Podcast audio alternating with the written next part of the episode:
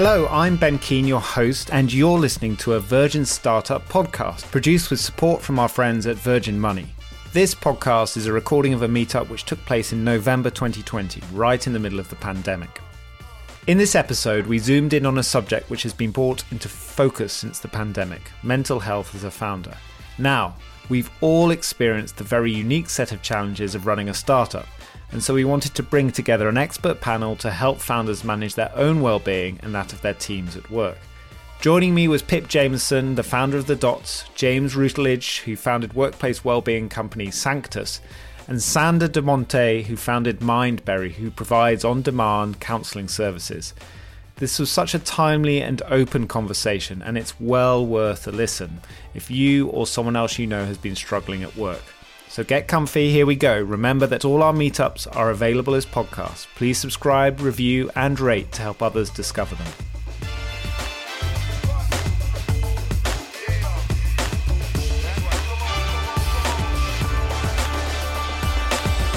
And I'm now really excited to welcome uh, three um, founders, entrepreneurs, and leaders in the world of uh, mental health um, and well-being. Pip Jameson, founder of The Dots, James Routledge, founder of Sanctus, and Sandra De Monte, founder of Mindberry. Sandra's in the building first. Got on stage. Hey, Sandra. Hey, James. And Pip, look at that. Everyone. That is an X Factor level of slick production. Yes. And Uh, really- already anxiety level goes high. yeah, it's okay. There's only 134 people here Oh, hanging off your every word. More coming by the minute. It's like real time data, isn't it? Feedback. If the number goes down, you're like, oh God, quick. Change it. Oh well, it's lovely to see you all. Welcome to back to the Virgin Startup stage. I know you've all been connected with this community and played a played a role already. So welcome back in a slightly different format. Um, and as you know, tonight we wanted to dive into this topic of mental well-being, which has become a buzzword over the last few years, but in a in a positive way for many people because it's about actually having more open and honest conversations about the journey of being a founder of a business and a and a small enterprise. And the three of you have all helped a lot of people on this journey. So we're really lucky to have you here tonight. And what I thought would be a good way to start is to do some personal storytelling, as this is part of very much part of your leadership and what you do. Um, and so, if we could go around one at a time, spend a few minutes each, maybe just sharing your own journey, um, both in terms of entrepreneurship, but also your mental, your own mental well-being journey, and what what you've learned from it so far. I appreciate this could be an hour each, uh, so we'll just just just take us into the beginning of the journey, or pick it up wherever you want. And um, maybe Pip, I can we can come to you first. And ima- imagine that, that the 150 people that are on this have never met you before. So so give them your story. Oh, bless you, bless you for reminding me that I had though. um, so yeah, my name's Pip Jameson. I'm the founder of the Dots. Um, yeah, I mean, I guess firstly for those that don't know the Dots, um, Forbes called us the next LinkedIn, and I guess that's my my vision. Um, yeah, my journey. Uh, well, I'm I'm dyslexic, and I guess I found that very challenging when I was younger, from definitely a mental health perspective. Um, but I'm also a non-tech tech founder. So I'm like that crazy person who didn't study computer science, just really hated LinkedIn and realized it was built for a very corporate, uh, very archaic way of work that didn't value things like people's mental health. Um, so yeah, I somewhat naively just went, all right, I'm going to build a completely different solution that's fit for the modern generation. So you know, we are a professional network, but big differences are, for example, our algorithm is based on kindness. Um, so the more kind and supportive the community is, the higher they come up in search results. Hang And on, yeah, hang on, hang on. I've got to, I've got to interrupt here. Uh, how do you build an algorithm based on? kind- I know that's your Coca Cola. You can't give that away. Uh, is it, it, it technically uh, for a non-techie? Is that just on keywords that people use, and it that then triggers a, a bigger response? Okay. Yeah, so basically the way it works is the community we have like uh, forum areas where people help and support each other. Mhm. So if people ask useful questions that the other community respond to, engage with, and like, they'll come higher in search results. And if people answer questions and they like and engage with those questions, you come higher in search results. So the kinder you are to other people, the higher you come up in search, which I guess is like everything I hate about social media these days is how negative and horrible it is. Like I'd be the worst person to run Twitter. I would have deleted Trump years ago. Um, so everything I'm trying to create is the antithesis to that, where it feels inclusive and kind, and you can ask really. I mean, some of the questions that people ask in the community break my heart. Like, yeah. you know, people are going through mass redundancies at the moment. They're really struggling with mental health, and but we've created a safe environment where anyone can ask anything, and suddenly you've got an army of people that are kind of supporting you on that journey. So, but yeah, I don't. It's such an obvious solution to so many of the problems we have online. What you what you've built, it's really it's really simple and yet powerful. Yeah, it's so funny. I mean, like as entrepreneurs know, a lot of time it is about simple solutions. It's just about kind of getting them done, I guess. And you know, don't get me wrong, this hasn't been an easy journey. It's not like I came up with a simple solution to go up against LinkedIn, and it's been like it's been a, a massive roller coaster nightmare as well. And we'll talk about that more early, but or later. Um, that's my dyslexia, earlier, later. Well, um, you you share that with Richard Branson, and you, you're both doing okay in life. Um, and just just give, bring us up to date, um, Pip. So, what does the dots and, and your entrepreneurial life look like this year? Yeah, so it's been like it's definitely kind of good and bad. So I mean, our community has swelled beyond belief, obviously, because we were kind of built for the future of work, and the future just arrived a little faster than we expected.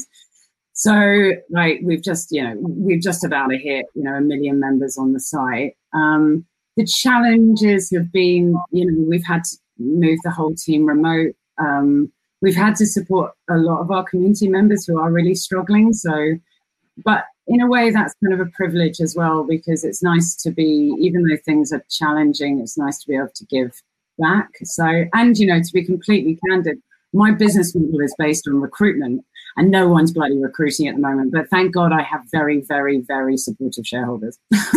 And and just to, just on that roller coaster journey yourself i mean you're experienced now with it. But when, when, for example, your recruitment revenue stream falls off a cliff, I remember talking to Dom Jackman at Escape the City earlier this year, and he's had 10 years of just really solid revenue for his recruitment business.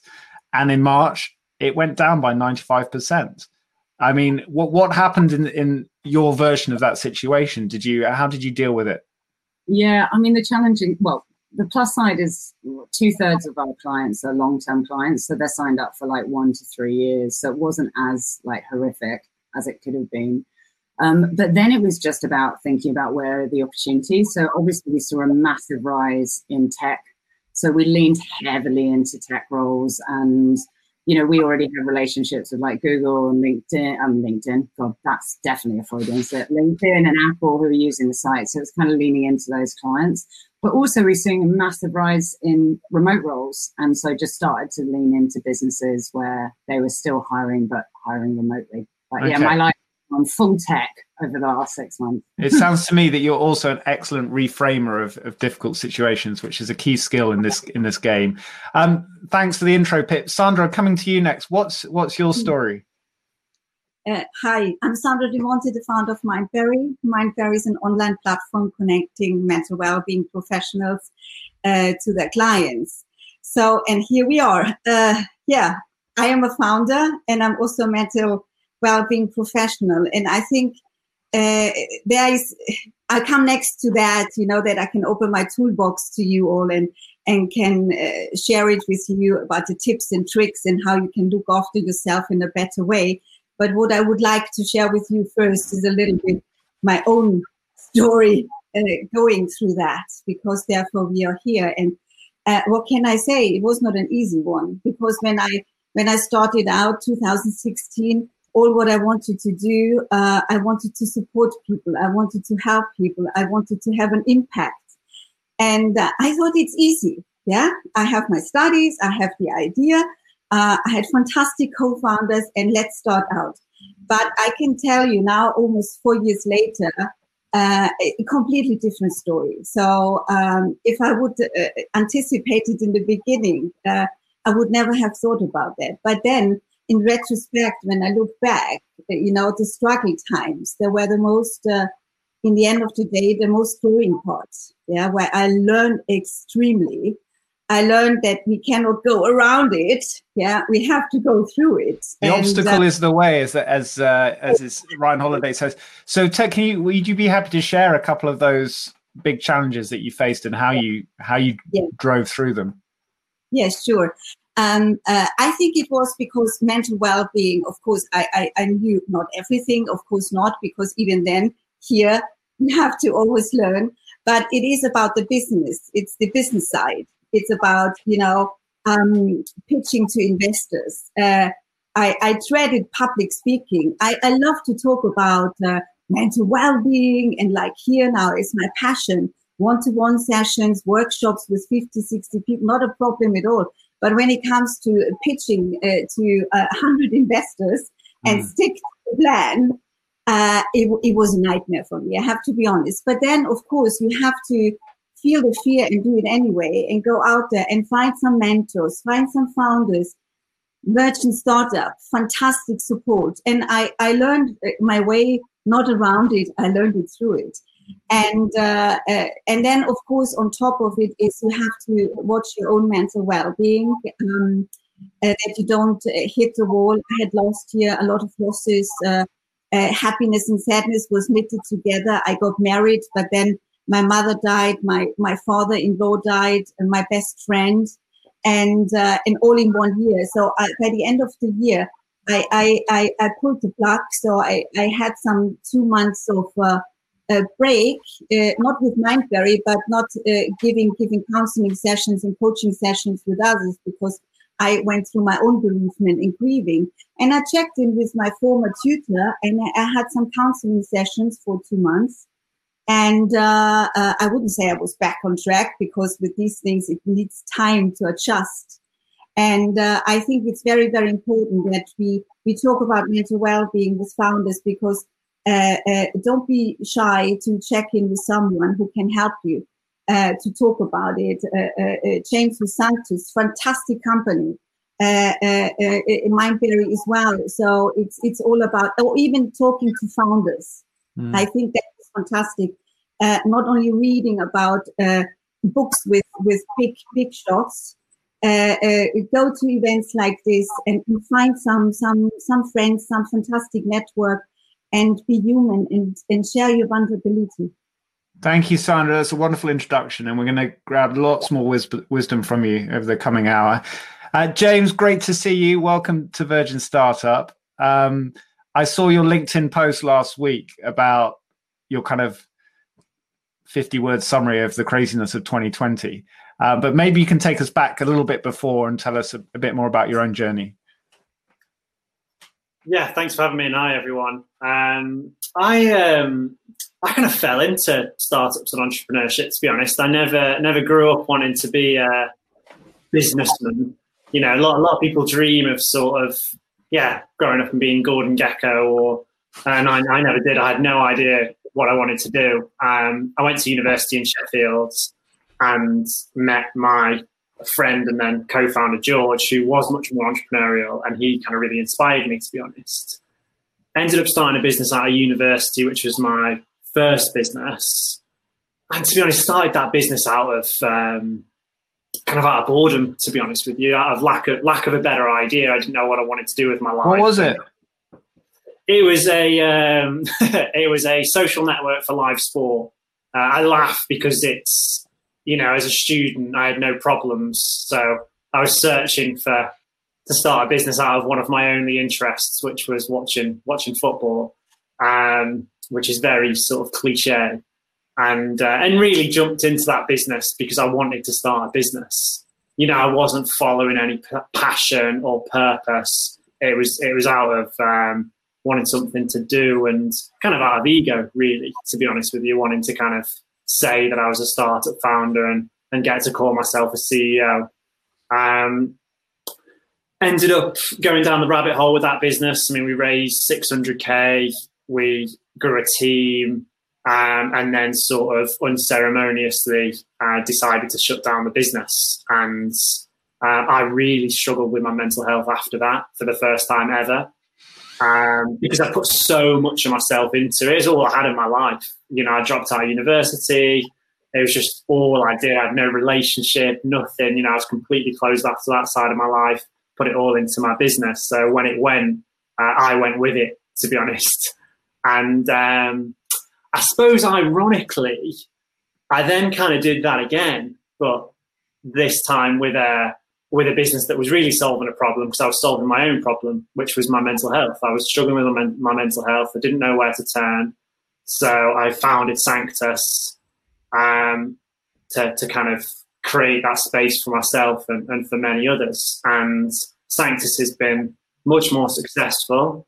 Um, yet, you know, even though I've started a mental health business, I've, I've kind of found myself falling back into the same patterns of over identifying with the business. So when Sanctus is good, I'm good. When Sanctus is bad, I'm bad.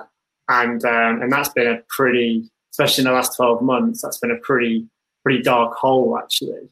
Um, yes, I still feel very in it. Like you know, I still feel like I'm sort of living and breathing it um, with the kind of not irony, but the fact that now um, that the mission I sort of am so attached to it is a mental health mission. You know, it's to inspire people to work on their mental health like we do our physical health, and that's what you know. That's what we do. We partner with businesses to create support for employees. But uh, as a founder, I'm still I'm still on the precipice. You know, I'm still I'm still falling into all patterns of yeah, putting too much of myself into my work. Um, and much more that that we can that, that we can come on to. So, um, well, thanks thanks for being so open straight away, James. And I, would love to ask you so much about the Sanctus journey because I think it's fascinating. I remember when it burst onto the scene and you were blogging everything, you were sharing everything, and I was just like, "This is fantastic! It feels like a completely fresh approach." And I've seen how many how many um, how much positive impact you've had as an organization.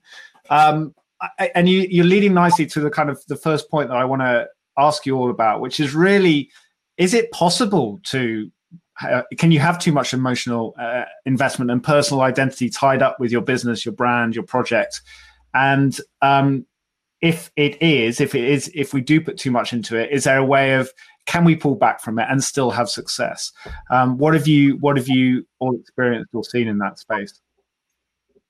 Yes, and yes for me. Like you can 100% be too attached. I mean, I've I've spent the last five years being too attached to, to Sanctus, even though that's exactly what the business is not about. um, so you know, I'm a bit of a walking, talking irony.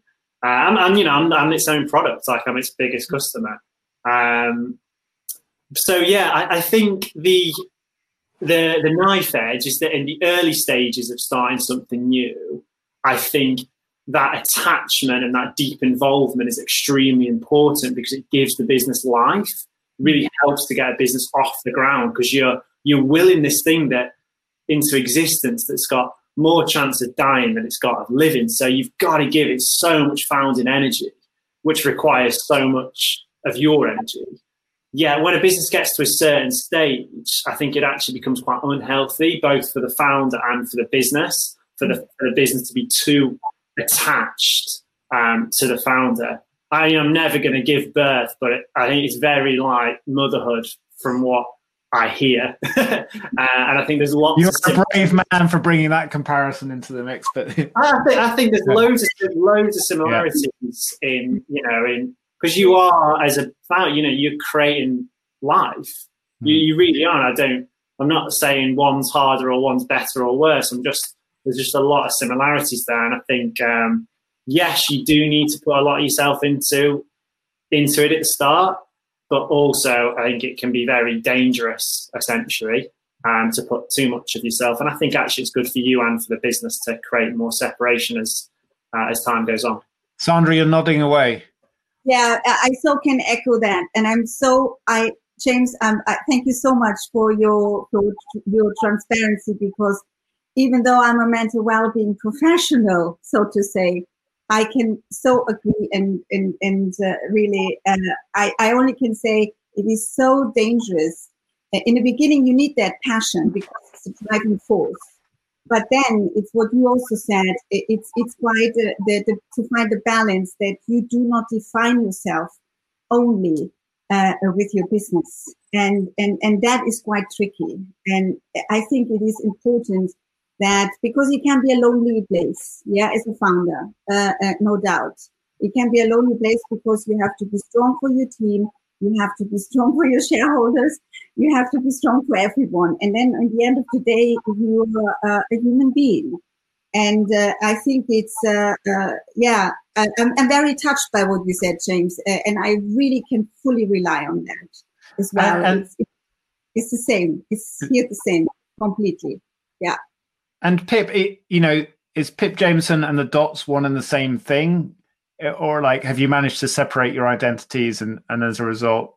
No, I haven't no. managed to separate. I mean, to be complete, yeah. I mean, you know, you, you, you have all these aspirations to uh, separate and you just, you, you know, it, it's just, but, but as, you know, both Sandra and James said, in those early days, you can't, you know, you have to, you have to breathe life into this. And I, I James, I love the analogy of, of children, but I can't say I don't have children, so I'm not sure if it's completely correct. But I, I do feel like that. I feel like as it's got older, I have been able to pull back more.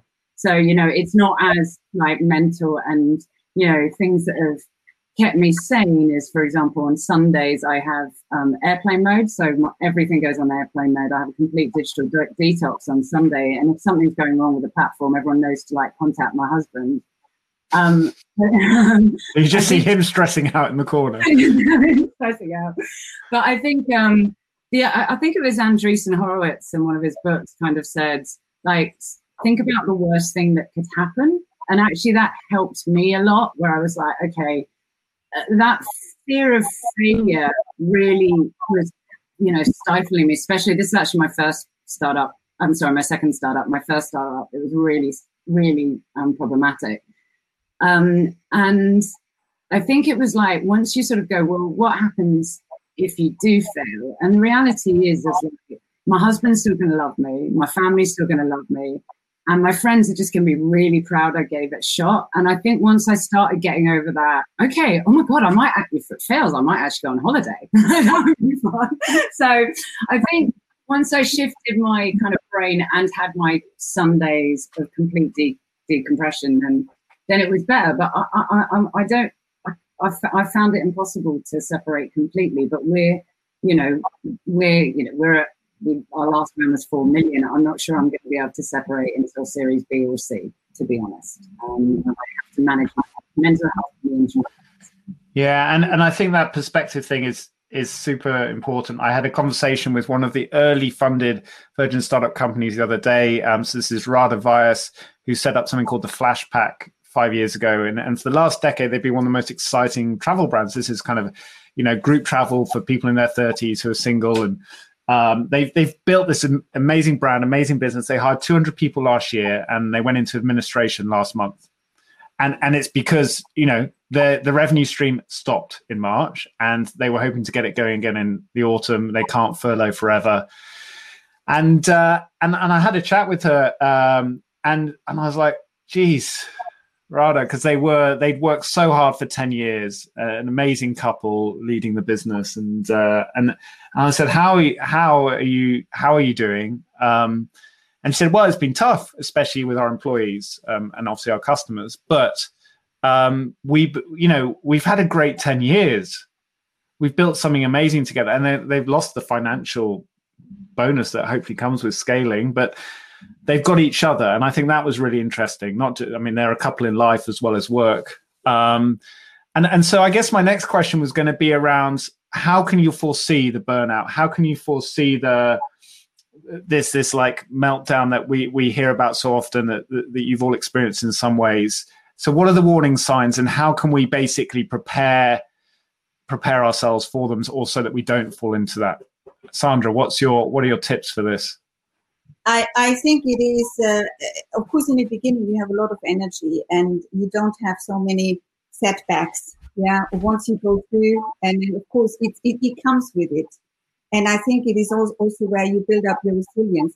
But then uh, moving forward, I think it is um, working with founders and, and also with business owners, and then also for my own story, I think it is when sleep, for example, when you, you realize everything is out of shape, out of sync, your sleeping pattern changes, uh, uh, all your pattern changes, that you all of a sudden have an incredible sarcasm, uh, uh where you almost uh, really, I would not say black humor is fantastic, but when you have a sarcasm about it around what you do, and uh and all of a sudden also feel also very isolated because you don't have time to meet your friends anymore, and uh and you just feel like you you are like a, a yeah like a hamster in the wheel. I think there are the signs and where you should really think about the oxygen mask yeah because uh, on the on the plane uh, you only can help yourself and you have to pull the plug. And you yourself you can say okay i think it's now time. Either i check in talk to a counselor a coach or to a mentor or i just uh, really find my balance back but it is very hard. It is very hard. It is also good when you have a team to talk to, of course, um, and you trust. Uh, but I think for me, I think it's it's always a big, big alarm sign when you start changing um, rituals, patterns in your lifestyle physically as well. When your diet changes completely and the sleeping pattern and everything, because that is an alarm sign because that is then something when your physical health is, is out of sync, the mental health will follow definitely because that needs to be in sync. Yeah, that, that makes a lot of sense. And James, for you, is it are there signs now that you're aware of that you you can see that are triggers that, that you respond to to to stop uh, sliding faster? Yeah, there are. However, I would you know I'd have to be honest and say it's taken me years to build up the knowledge of myself to know what they are and to be able to catch them. It's, it's a real skill to be able to do that. And uh, it takes a lot of self development, a lot of inner work to understand and know those. And I'd venture that a lot of us haven't done that work yet, to be honest. Um, I think, still think it's rare to, to kind of go there. And for me, yeah, there's some really, I think it's going to be different for everyone. There's some really simple ones like my, for example, like my WhatsApp, right? If my WhatsApp's got like 30 unread, unresponded to messages, I know something's going down because I'm not messaging my friends, I'm not messaging my mum or my dad. Uh, if I've not checked, if I've not called my mum and dad for a while, if my email inbox is all over the place, um, you know, obvious things like if I'm waking up in the middle of the night with my heart pounding, probably probably something going on. If I'm waking up at seven seven a.m. on a on a Saturday, buzzed, which often happens, then um, yeah, there's potentially something on my mind as well. But it takes a lot of self knowledge to to know the difference between what's genuine passion and then because mm. some days I wake up on a Sunday and I can't wait to get my laptop out and get into it. And all but to, to know and to be able to listen to yourself and be like, oh, is that me? Overworking because actually I'm scared of what my life is if I've got no business. So you know, it, t- it takes a lot to to know that. Um, so yeah, I think I've learned it over time, um, but it, it, takes time to learn that, and it comes with age as well, right? Like, you know, I'm, I'm only 29, so like, I just think you know, it takes a bit of time to start businesses young these days. I mean, when I started my first business, I was like 22 literally didn't even. I only just learned how to put a wash on. Just I loved it. So like I could barely look after myself. So you know these as well. So yeah, echo what Sandra said about just having having having people around you is just really important. Um, who are just sort of unequivocally there for you as a person. I think is, is just extremely important and for all of those those things that are that make us start like you know our sleep patterns go out we start to feel overwhelmed by too many messages coming at us. What's behind this? And, and I'm, I'm curious to know for each of you when you when you do feel these stress levels go up or you see it in other people because you're helping them and, they, and they're coming to you with their, their mental health problems. Um, is it is it like not being able to control the situation? Because is it is it uncertainty? What, what is the thing that often triggers? And then if we can recognize that does that then help us figure out how to deal with the, the stress better Um, Pip, do you do you see do you understand when you're getting stressed now what what's behind it and therefore can rationalize and deal with it better? Yeah, I mean, like you know, I get massive anxiety on the email thing. Okay. Um, I, but like classic me, I just always try and come up with solutions. So I actually just boomerang all non-essential emails to an, an another time. So I just use a little tool so that the only emails in my inbox are emails that I have to deal with, and that's helped me massively. Uh, WhatsApp I've given up on years ago. Everyone, if they they know if they if they love me, they'll call me. I'm just like I was like, just there's this kind of I just basically went, oh my gosh, I don't even want to look at Facebook. I haven't logged in for years, and the amount of messages. But I I just got to that point going, do you know what? People who love me most and I want to actually genuinely spend time with, they're going to call me or maybe call my husband. So I've sort of just cleared all the clutter in my life. Um, and I think the most important thing for me is I, I know when I'm burning out, where if I get sick, because I very rarely get sick. So if I start getting a cold, I know I'm burning out. Wake up in the middle of the night, yeah, that's definitely a sign.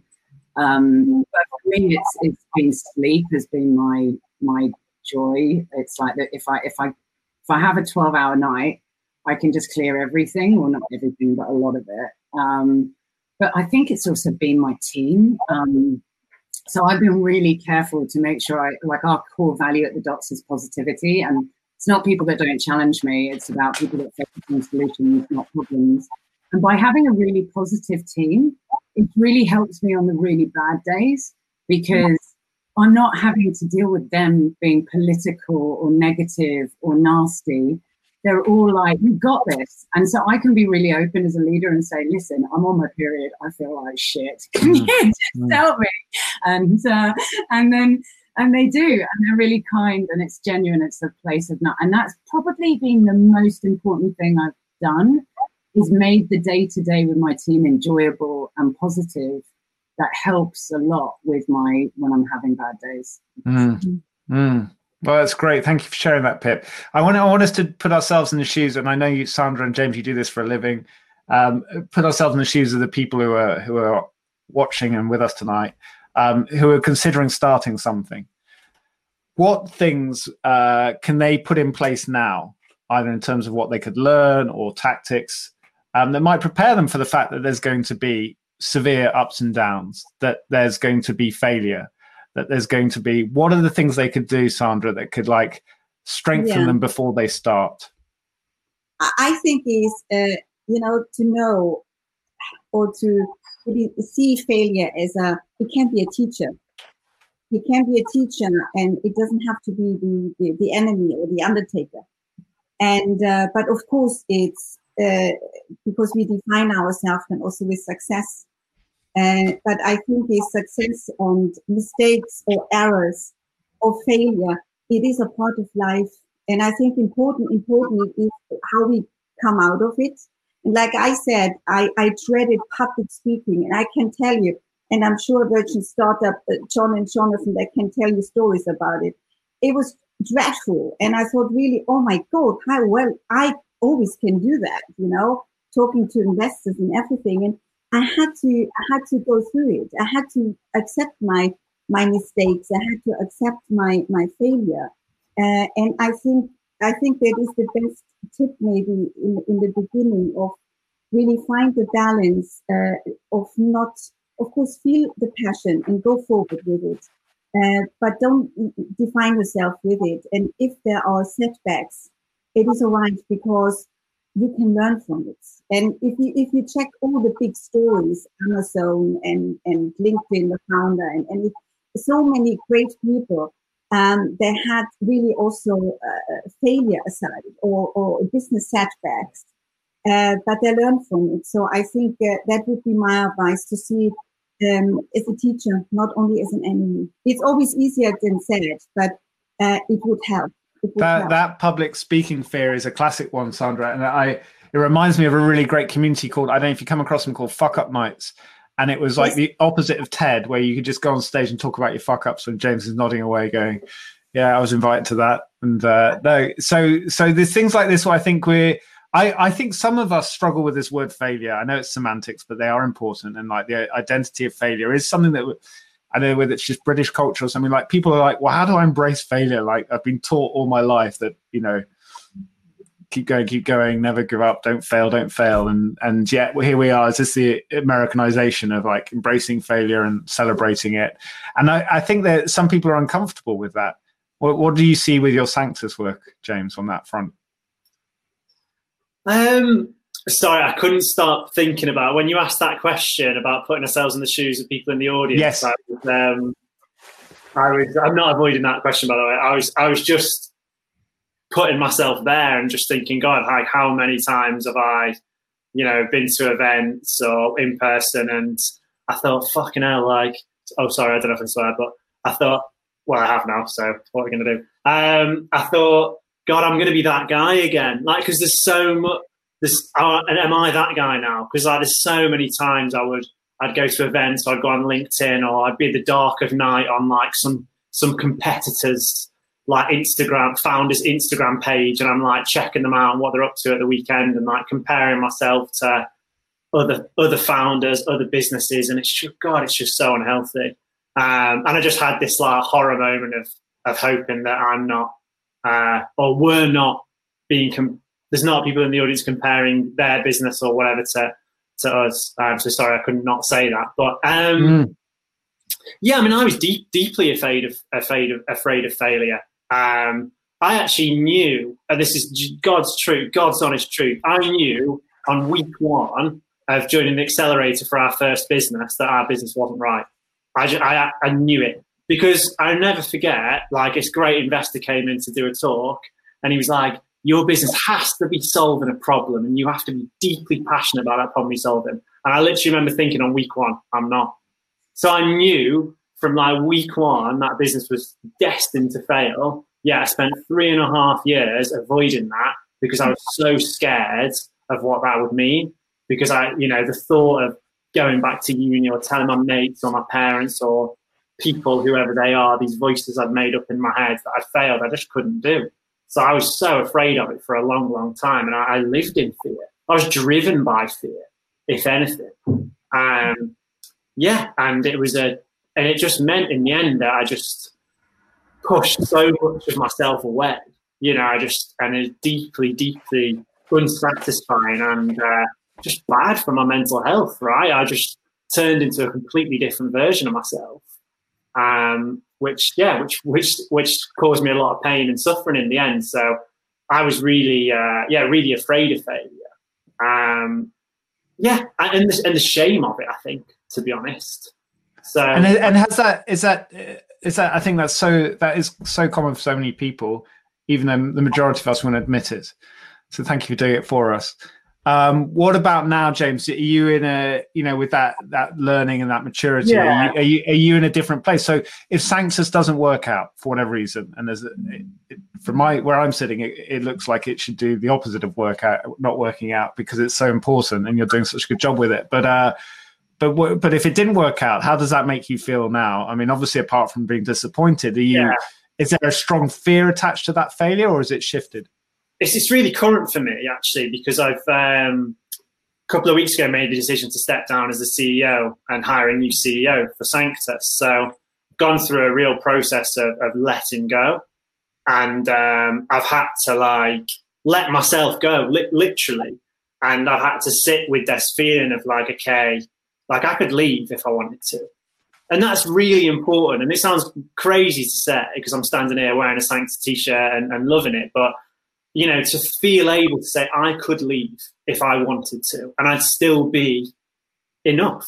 I think Pip said it earlier. And that is just like, that's been a huge moment for me. Because the truth is, a couple of years ago, I couldn't have said that. I just could not have said that. I would not have felt in in my life.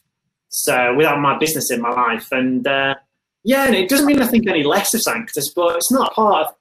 It's a business. Like it's a business I started. It is separate from me, and and that's to say. And, and when when I, when I view it like that, I get a bit more comfortable with failure because I'm not so attached to it. You know, everyone here possibly or people listening will be thinking about starting businesses. It's like it's not you. You, you're like you're going to put a lot of yourself into it because you're going to create it. But if it doesn't work out, it's it's it's a business you started that didn't work out. It's not you're a failure, and, and that's a really fine distinction and a really subtle one, but an extremely important one. I think, uh, yeah, there's so much there, and I think building on that, and I'm interested what it's like for you, Pip, with the responsibility you have building this very successful community. Is that when when you've got people, if you, you let's say we deal with our own egos and the fear of failures and all that, at least to when we really have to, right. but then you've got the reality of we've built something that works here that people uh, one are passionate about as well. It's, it's, it's really important to them, but also it's we're helping them solve real real problems and make a real difference in their lives, uh, whether customers or much more. Um, so so for me, I find that's that's the challenge. Is like okay, I can see myself out of this. I can walk away if it doesn't work out. But, but hang on a second, there's pe- we've got something here that's really matters, um, and it, whether it's the employment employing other people or the, or the impact you're having how do you is that something you find challenging or how do you deal with that level of responsibility as a successful business person? It's, it's, it's kind of a blessing and a curse in a very strange way. I mean you know with with my community now like you know we've got this whole group of people that kind of depend on us and even more so now because they're using us to find new jobs or pivot their career or start their businesses. And also we've always had a massive social purpose behind the dots, which is, you know, positive algorithms, diversity. So I love men, by the way, but 68% of our community are female, 31% BAME, 16% LGBT. So everything I've tried to do is democratize opportunities. And so I feel like if I let them down, or if, if I fail, I'm letting them down. So that is a massive stress. But also on the on the flip side, I think there's this Japanese philosophy, and I always mispronounce it, but I think it's Ikigai or Ikigai, which says the, the true career happiness is where you combine what you love with what you're good at, um, with what you get paid for, but most importantly, what the world needs. Yeah. And so the sweet spot of the sweetest spot of all. Sure, like it's just over there. It's just over there. and weirdly, that gives me positive energy to yeah. help me push through. So yes, I have this massive like responsibility to the community I've built because I built this thing and it's working for them and I can't let I can't let them down. But at the same time, that gives me lots of energy and positivity and you know the messages we get just bring like the full team up all the time. So yeah, it it it's definitely a blessing and a and a curse. yeah. Um I want to. We've got about ten more minutes before we go into sessions, and there's quite a few more things I want us to go through. I want to talk about the the, the structure of business. Um, and it's evolving quite a lot in an exciting way right now. So we're seeing the, the kind of purposeful business, B Corp movement, the sort of the success of social, the mainstreaming of social enterprise, um, and and that's great. But there's still the fundraising, the shareholders, that kind of classic capitalist model, which often drives a lot of the stress uh, for founders.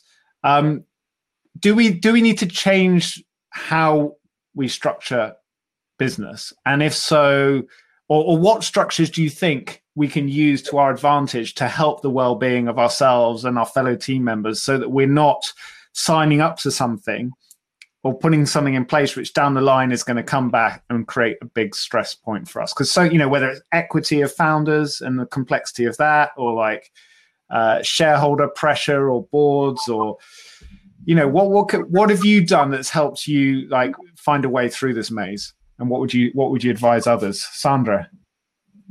Yeah i always thought if i would be a few years ago at the stage where i am now i would be happy everything is perfect. But now i'm in this stage and now you know other problems grow and come along. So i think it is a, a never ending story. And i think when it comes to business um, uh, I know my limits as well, and and and we are growing now. Um, unfortunately, I know it sounds weird because uh, it's my it's it's business, uh, uh, mental well-being and mental health for us with B two B. But of course, we we are at, at COVID times and everything is virtual, so we we are so uh, overloaded with work at the moment. So we are we are hiring as well, and and I have to I know my I know my limits. Uh, uh, as, a, as, a, as a business person. Yeah, I'm a mental well-being professional. Of course, I, I made it so far, so I must have done something right and I like it in a way. But uh, there's this fantastic saying: you have to break an egg if you want to have an omelette. Yeah, so I have to And uh, but what I really what I gained it is it would be great if maybe uh, some serial entrepreneurs who really are out there, uh, uh, big shots, uh, open up uh, with mentorships and more communities like Virgin Startup that you can share stories, that you can support each other.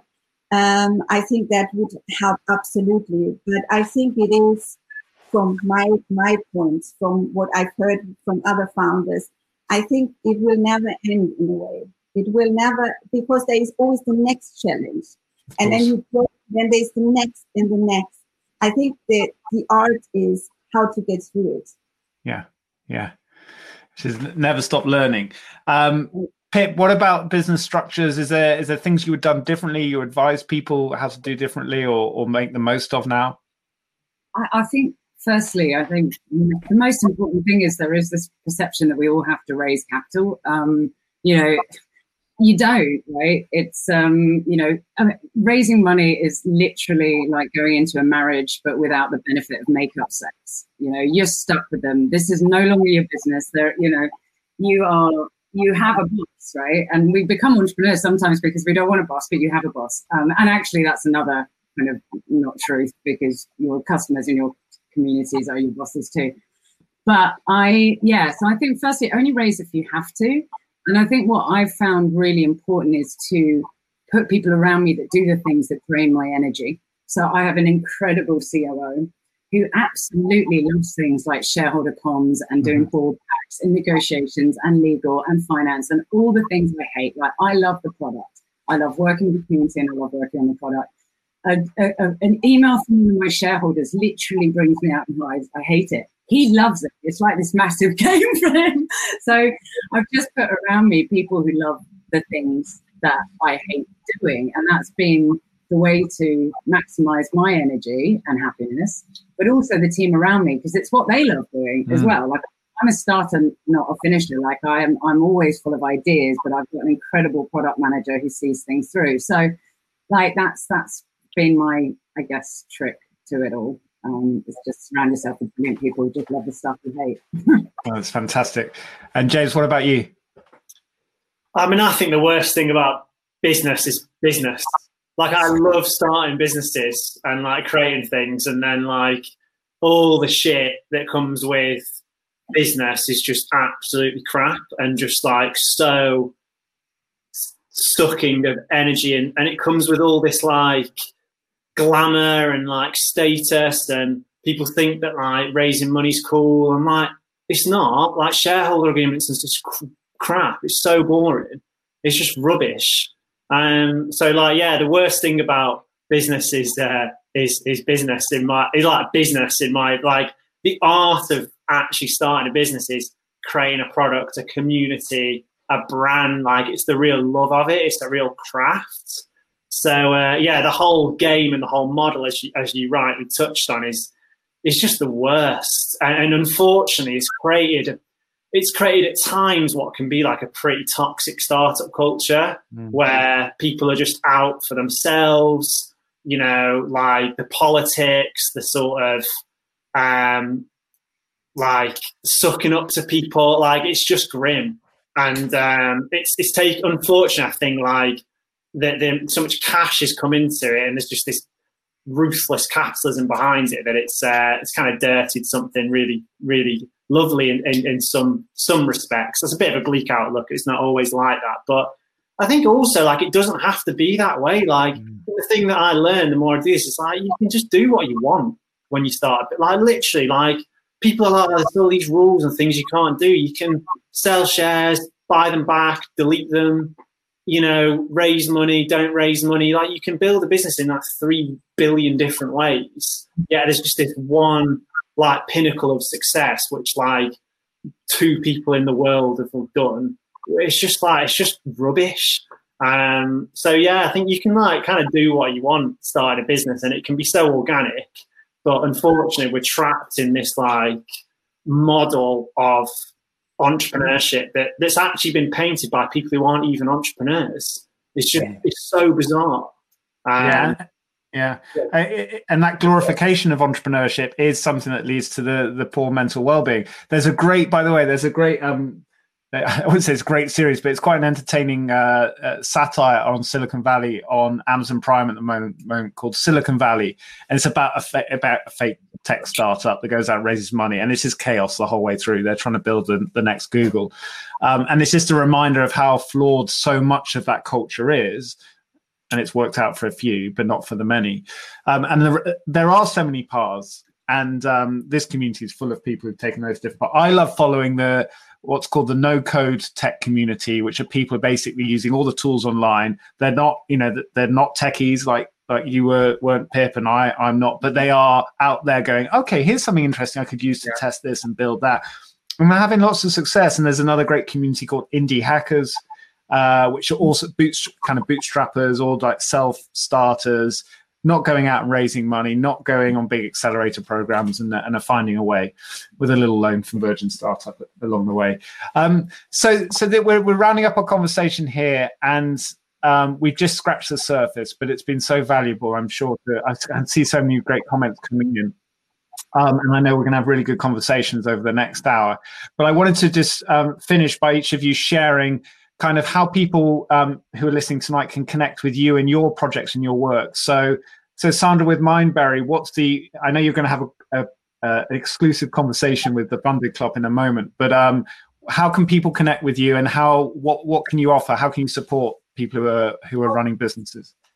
Uh, uh, so if, if, you like, you can connect with me via LinkedIn. Uh, uh there is also the Mindberry page. get in touch with us and the team, and uh, we can offer you online coaching sessions. We can offer you online counseling. Just, just you, you don't always have to have a problem. Just check in with us and and let let's talk and let's connect. I think that sometimes is the most what helps anyway. Thank you, Sandra. So check out Mindberry and follow follow that. And James, what about Sanctus? What's the opportunity for people? Um, connect with me on LinkedIn, please. That'd be great. I love I love LinkedIn. Sorry, Pip. I'm on the dots yet. I love LinkedIn. It's great.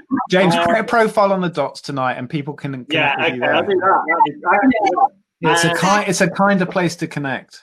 Yeah, and um, yeah, I don't know. Then you'll find Sanctus, Sanctus website. Um, and in terms of Sanctus's work now, like I know you work, you started working off with individuals. Now you work with brands and businesses. Tell us, uh, like, if people are working in organisations, uh, what's the opportunity? It's, what? How can Sanctus help them? Yes, so um, our core offering is to partner with a business to support the business in um, supporting their employees with their mental health, basically. So um, we'll partner end to end from designing a strategy all the way through to creating support. And our core support is Sanctus Coaching, where we uh, make Sanctus coaches available to people for uh, confidential, impartial, one-on-one conversations. Um, brilliant, brilliant. Show us your t-shirts; they can see the brand. The brilliant thing is here is that I don't know if James will, will get angry with me sharing this, but the, I seem to remember reading that the, your first revenue stream was selling those T-shirts. Ah, there's more where there's more there's more where that came from, but yeah. How do you start a mental health business? Sell some T-shirts with the name yeah. on it. It's brilliant. And Pip, tell us about the dots and how people can get involved. Okay, well, definitely don't message me on LinkedIn. um, Silence. It's, uh, it's like my like yeah. I don't think I've accepted a connection on LinkedIn for a very long time. Um, yeah, um, you can message me on the dots. Um, in terms of how to support, I'll actually just pop in a link here. It's kind of like how startups can use the dots to build teams and collaborate and get helpful, supportive advice. Um, so yeah, you can literally just get involved with that. And uh, you can message. I always message people back. It, it, might take me a while, but I always get back to anyone that messages me. Fantastic, thanks, Pip. And I want to extract in this last minute one tip from each of you. So let's imagine, you know, it's the middle of January. We're still a few months away from seeing the end of whatever lockdown we're in. The uh, the business is really hard. We're struggling to figure out how to pivot or to raise our money or to pay our next round of wages. So we're we're in a low moment imagine that and it's still you know it's hard to see the way out what is what's the one or two things that or the first thing that you would suggest doing and or, or the thing that someone can write on a note and stick on their wall for when the times get tough that they can do to help pull themselves out of that hole? Sandra. Be kind to yourself. Compassion. Okay. Okay. Yeah. And in your case, what does that mean? So when you're being kind to yourself, does that mean just turning everything off and going for a, a walk around the lake in Sweden or? It's about self-care. Okay. It's also about self-care. It's about you worth it to check in either with Mindberry or with Sanctus. So, and also connect with the people around you. I think that is also sometimes it helps so much, like Pip said, uh, and, and also James, you know, with the family around uh, connect. It keeps you warm. It's a, a, chicken noodle soup for your soul. Yeah. Chicken I noodle soup for your soul. That's a, Exactly. That that is what we need at the moment.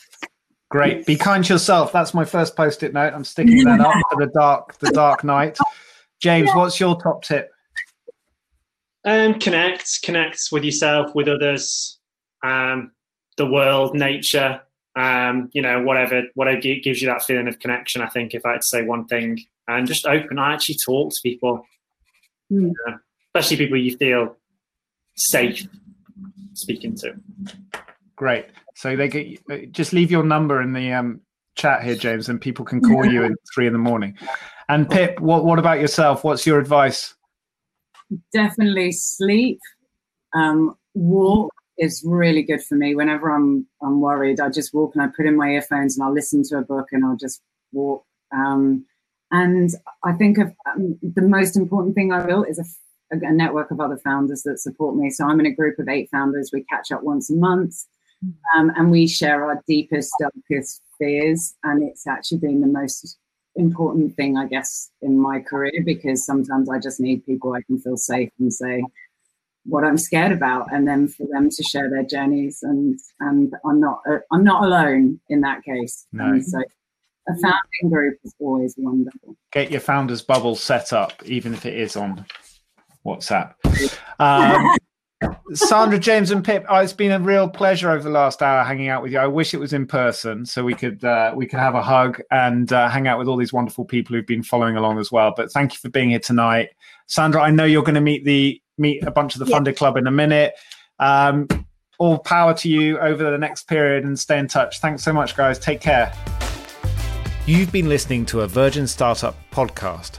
Virgin Startup are a not for profit organization set up to help founders start up and thrive. Don't be shy, let us know what you thought by leaving a review whenever you listen to your podcast. And to find more about how we can help you start and scale your business, head over to virginstartup.org. Thanks to our friends at Virgin Money, we're able to make our meetups free to attend, providing thousands of early stage founders with the support they need to start and scale businesses in the UK. Virgin Money are here to disrupt the status quo. They want everyone to have a much happier relationship with money. Through their brilliant colleagues, inspiring spaces, and digital solutions, they are doing everything they can to offer a life more virgin. They provide a full range of banking products and services to help founders at every stage of their business journey. I hope you've enjoyed this podcast and that you'll join us next time for more founder stories.